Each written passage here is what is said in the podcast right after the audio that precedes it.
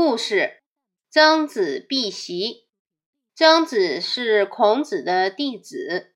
有一次，他坐在孔子的身边。孔子问他：“以前的圣贤之王有至高无上的德行，精到奥妙的理论，用来教导天下之人，人们就能和睦相处。君王和臣下之间也没有不满。你知道这是为什么吗？”曾子听了。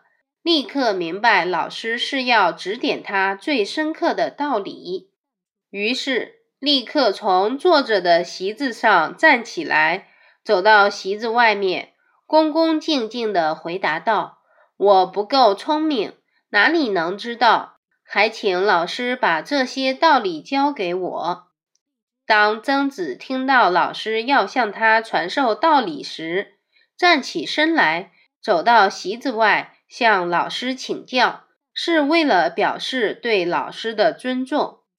解析：这里避席是一种非常礼貌的行为。